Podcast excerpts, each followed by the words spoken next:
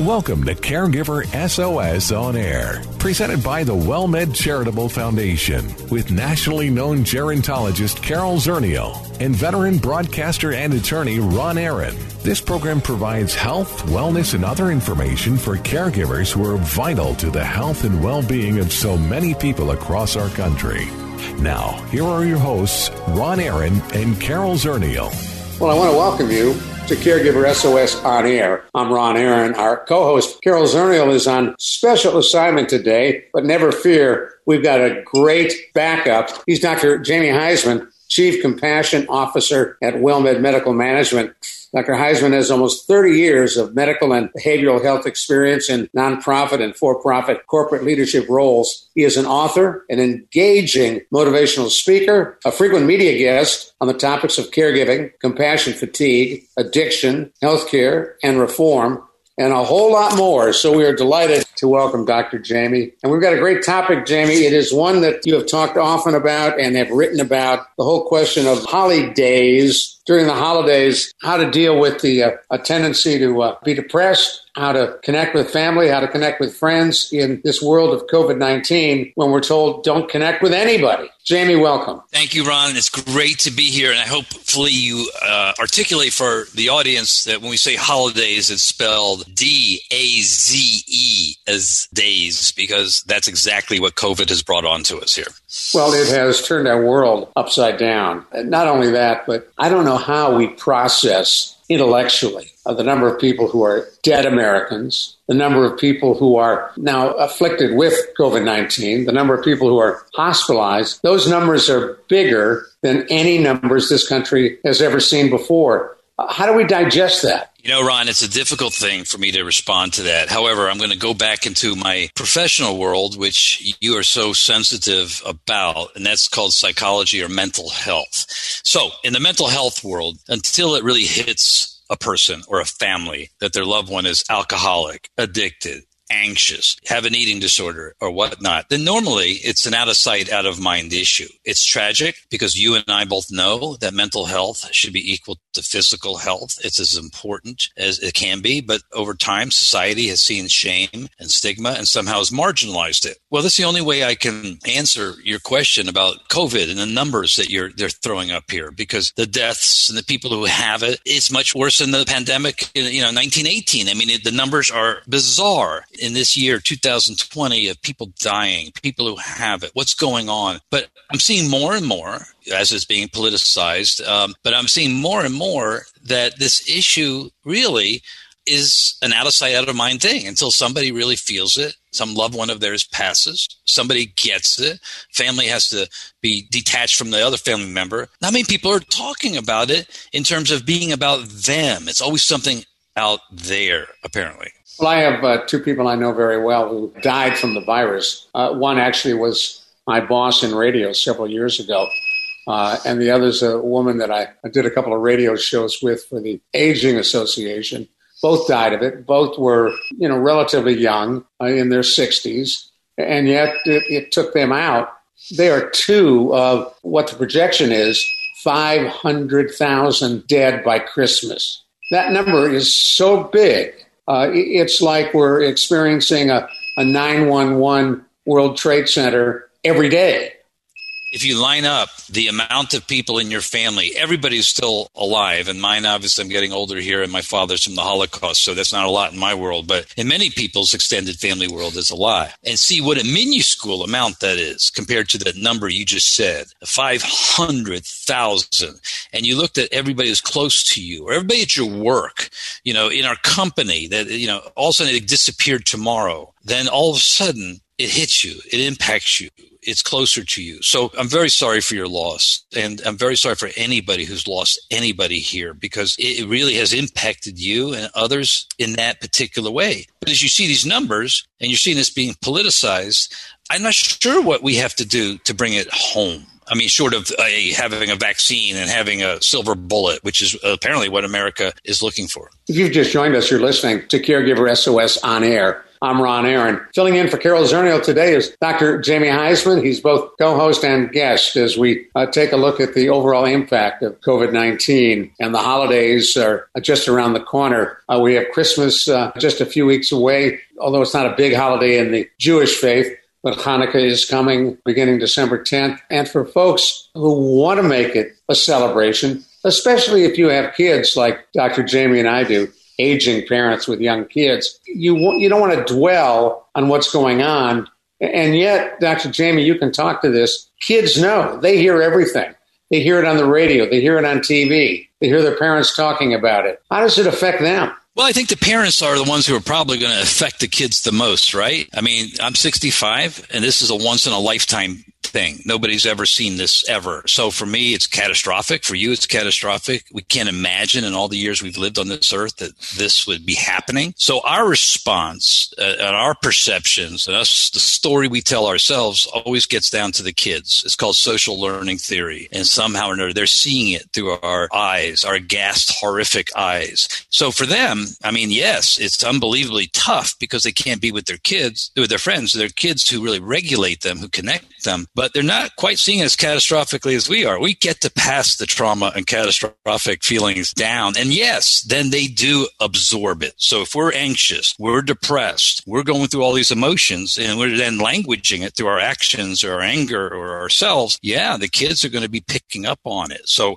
it's all the more reason why we have to chill, take our oxygen first. If not for ourselves, how about for our kids? Now, the other thing that uh, we saw over Thanksgiving uh, is people, despite the warnings, got together. Families and extended family got together. Now, we're seeing the impact of that with increased numbers of cases. We're told for Christmas, don't expand the number of people that you hang out with. So, Dr. Jamie, intellectually, emotionally, how do you change what has been a annual celebration in many families of bringing the extended family together, dozens of people and more on some occasions.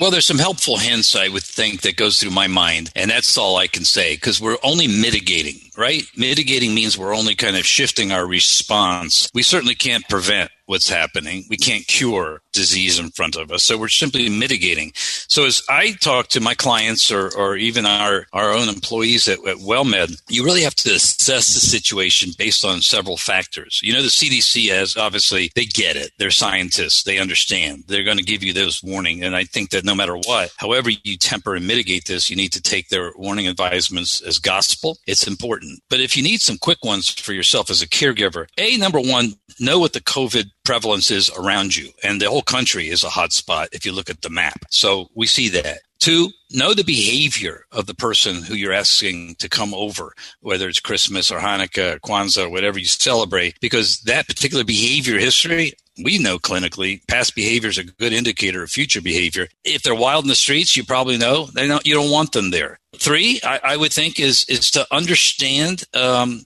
exactly where they're flying in from. Know their hot spot. Know what's going on in their area if you have to go and are putting this group. And then four, you better make sure it's outside and you be in the bubble as much as you can. But if you really do violate those boundaries that we're suggesting, and sometimes in communities that's happened, well, mitigate take this under advisement. Uh, pretend like you're actually, you know, caring about the community around you because that's exactly what you're doing. Uh, Governor Newsom of California announced the other day uh, a new app co-created by Apple and Google, uh, where people who are uh, told they've been diagnosed positive uh, enter their name and address into the app, and the idea is to let folks know where in their neighborhood uh, there may be somebody who has tested positive uh, to ease the uh, tracing and, and, to provide uh, knowledge for people. Seems to make a lot of sense. It does make sense. But remember, we're in the United States of America, right? So what may make sense for half the country may not make sense for the other half of the country. Again, you and I know that that's science right? That's that's it.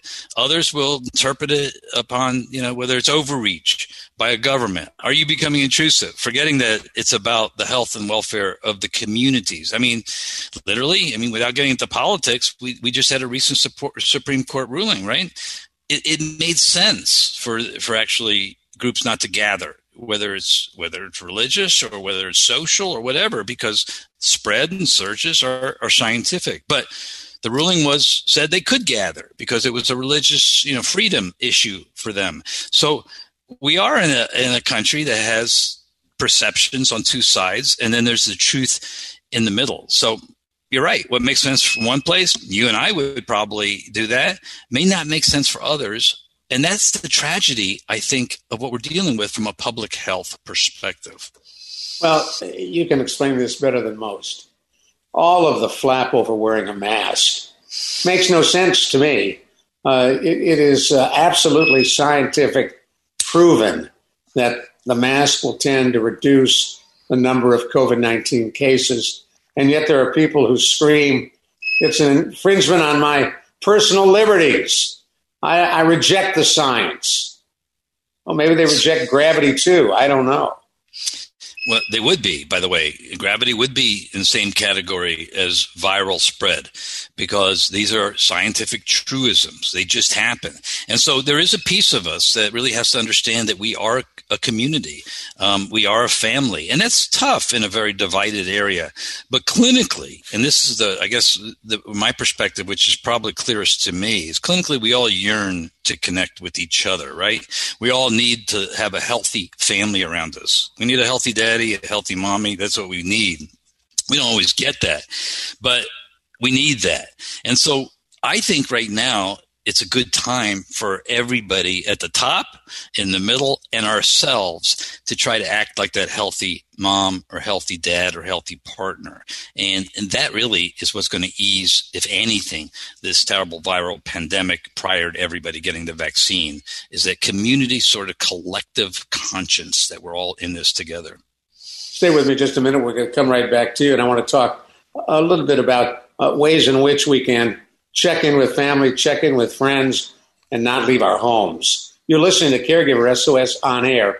I'm Ron Aaron, along with Dr. Jamie Huysman, who is filling in for our co-host Carol Zernial. This is Caregiver SOS on air on 9:30 a.m. The Answer. The WellMed Charitable Foundation would like to remind you it is important to stay connected while social distancing. Caregiver stress may be higher now, and specialists are available to talk with. There's no question that we are living in not normal times, but whether the new normal will be the old normal is yet to be seen. So if you are troubled, if you are feeling stressed, ask for help. Services are provided at no cost. See more at caregiversos.org. We're so pleased you're listening to us on Caregiver SOS on air. I'm Ron Aaron along with Dr. Jamie Huysman, who was our co host today. Carol Zernial is on special assignment. And we've been talking about uh, the topic holidays, D A Z E, how to put life and fun back into the holidays, and how not to make it as uh, depressing as it could be if you dwell on the situation that we're in. So, Dr. Jamie, your thoughts on how do you preserve the fun the enthusiasm, the energy for the holidays while protecting our health.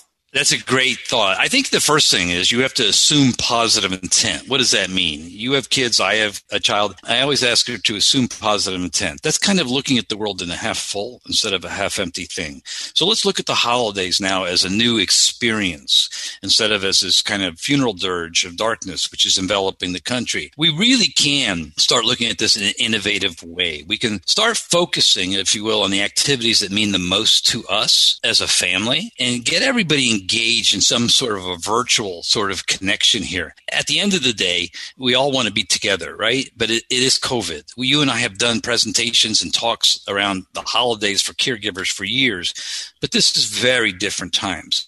So we have to understand that we have to do things that are going to be safe and mitigate the spread of the virus. And the first thing I would do is find that most meaningful thing with you, talk to your family members, and then accentuate it during the holiday while you do that, also create the mood, if you will, around that. So you can do decorations, right? Eh, whether you're doing it for yourself or you're doing it for others to look at, don't stop. Act as if. Put those decorations up and make sure you you're still doing the holidays. It's almost like telling somebody, okay, you're living at home for the last eight months. You know, go put a suit on, start doing routine things And then I'm going to throw this one to you. And it, but I would take our old traditions, love them, honor them, but I would make new ones that are virtual. This is all brand new. Start talking to somebody, your kids, your grandkids. What is virtual ways that we can be creative here? How do we send out an evite? How do we do uh, our carols and our baking and our crafts doing virtual stuff? How do we mindful of our loved ones who maybe have cognitive challenges, not overloading them? But we can take these virtual sort of ways and activities and add it next year when it's a healthier environment. You know, it's interesting that you mentioned that the uh, synagogue that we belong to in San Antonio, Temple Bethel. Reagan is in Hebrew school, and the last week they cooked latkes together via Zoom. All the kids in the class uh, in their kitchens, set up with their pads so that you could see the stove and the kid, were making potato pancakes. What a great idea!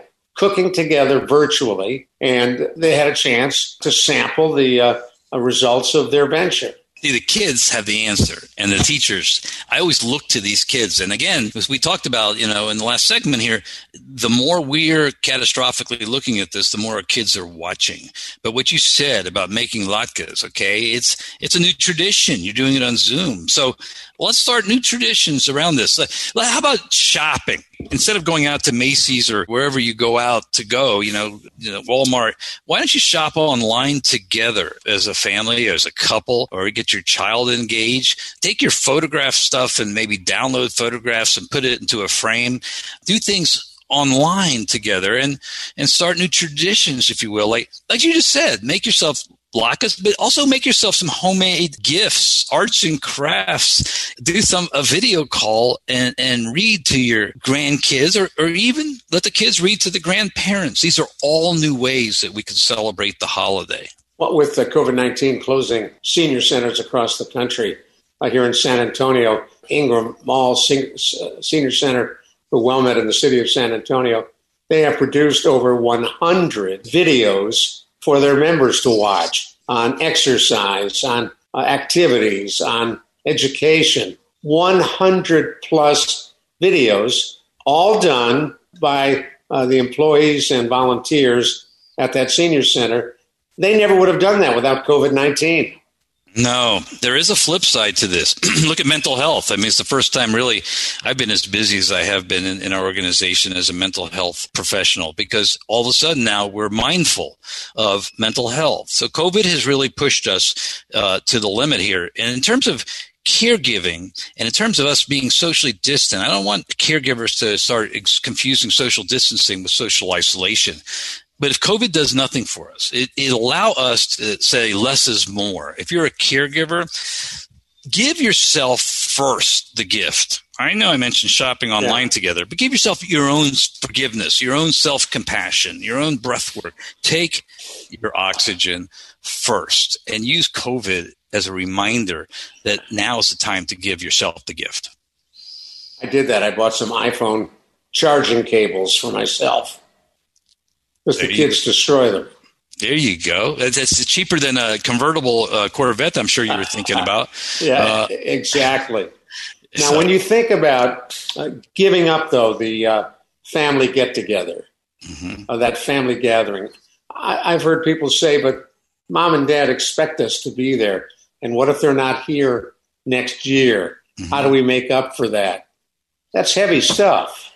It is heavy stuff, Ron. And, you know, as the four agreements say, you, you can't be perfect and you cannot, most importantly, change what is out there. Grant me the serenity to accept the things I cannot change COVID, hurricanes, civil rights unrest, but know how you can respond to that. So that's a way of saying that you don't have to be perfect, but do your best within the guidelines and what we need to do. And your loved one, hopefully not, you know, taking this personal because a you want them here next year right? So if you're short-sighted and have immediate gratification that's kind of the addiction response uh, you'll go see them. And then you'll go and god forbid they may not be here next year. So play the long game here and bring them into it. And why do we have to give up family gatherings? Again why can't we just reinvent them right away through virtual ways. Why can't we watch those funny Netflix sort of comedies together and do these parties together and just do it virtually and understand this is a real way of showing love and warmth is by caring for each other? I think part of it, and because you've done a lot of television. I've done some television. We're used to being in front of a screen and seeing ourselves. For a lot of people, it is so new and so different, uh, they're intimidated by it. They are. They are. As a matter of fact, that's a great point. You know, I think you're probably the best icebreaker I know. As a clinician, we use icebreakers to make groups feel more comfortable. We do feeling checks.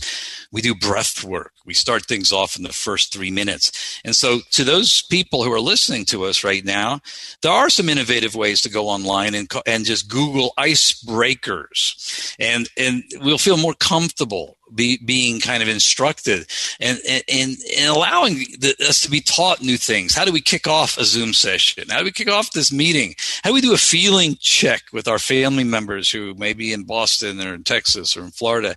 So all of a sudden we can add to our repertoire here of connection. But you're 100% right. You, you can fumble around, people get stage fright, but there are ways to do, start things. So look up icebreakers. That will help you. Give us an example of one you use.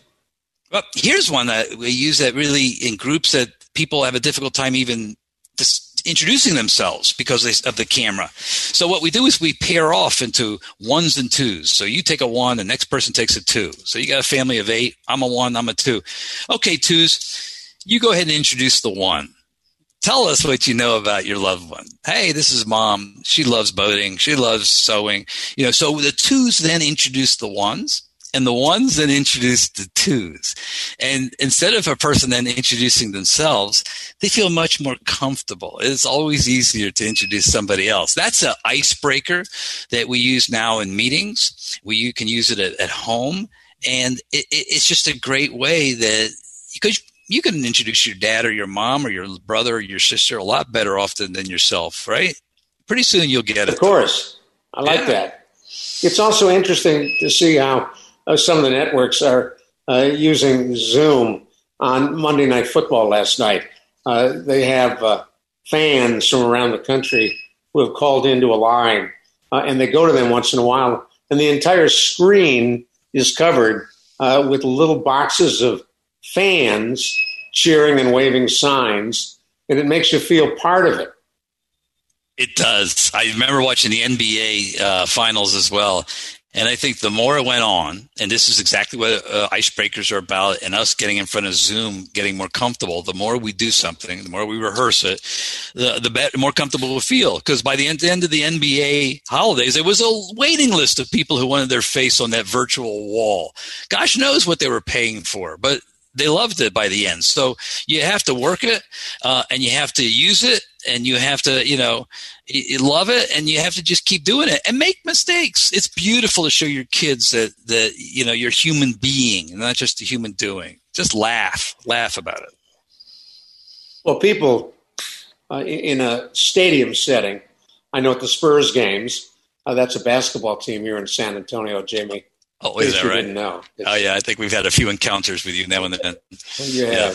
Uh, they have the kiss cam where they will uh, shoot around the uh, uh, auditorium with people kissing who ordinarily are pretty shy about it. But in that setting, they go for it.